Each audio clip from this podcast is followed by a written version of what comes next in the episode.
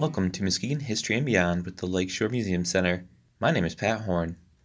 On today's podcast, we're going to look at the development of Evergreen Cemetery, the final resting place for many of Muskegon's most famous and influential pioneers and citizens. Now, before I can talk about how Evergreen Cemetery came about, I first need to talk a little bit about the development of Muskegon. When the first sawmills started being built in the late 1830s, small little communities clustered around them. As time went on and the south shore of Muskegon Lake became the main mill area, business still tended to center near the waterfront, even as stores and homes started to move south of the shoreline. As the first settlers started to die off, a cemetery was needed. Now, as most lived and worked near the water, the cemetery was developed close to where the people were, just a few blocks south of the lake, located at First and Muskegon Street, where Mount Zion Church stands today.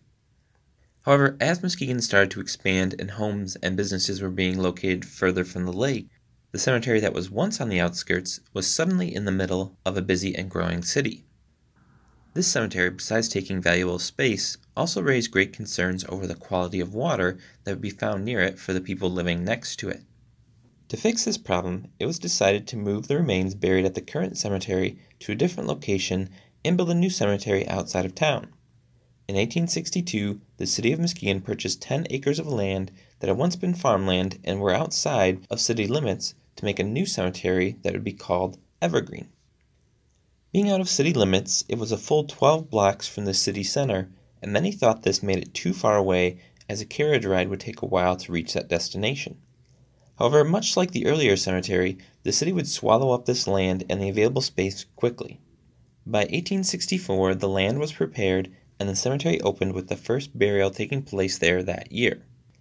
For the old cemetery, a Mr. Archer was paid $245 to box up the bodies and move them out of the old cemetery and to the new one in what could not have been at all a pleasant job. He was also given extra money to construct new coffins for some of the bodies. Initially, it cost around $5 to buy a plot at Evergreen, but there were not many takers as the site was very desolate.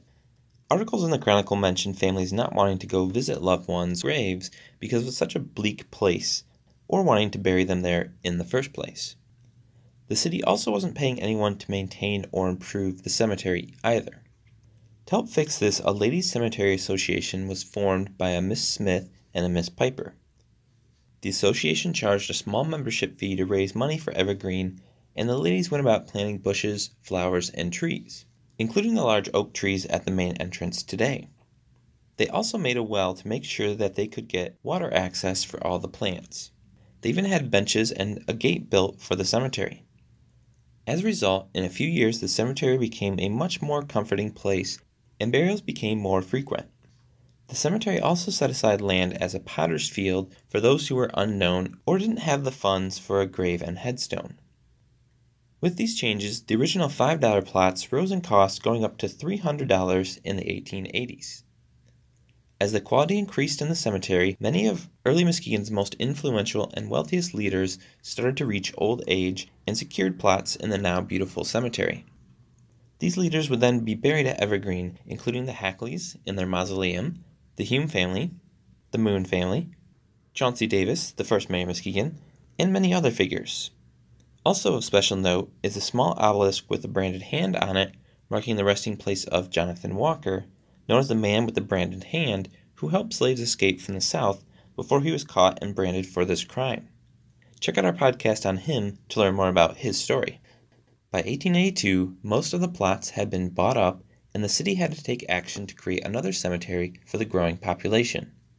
This new cemetery would be built at a great cost but eventually a new cemetery was formed right across the street from Evergreen, created under the name Oakwood.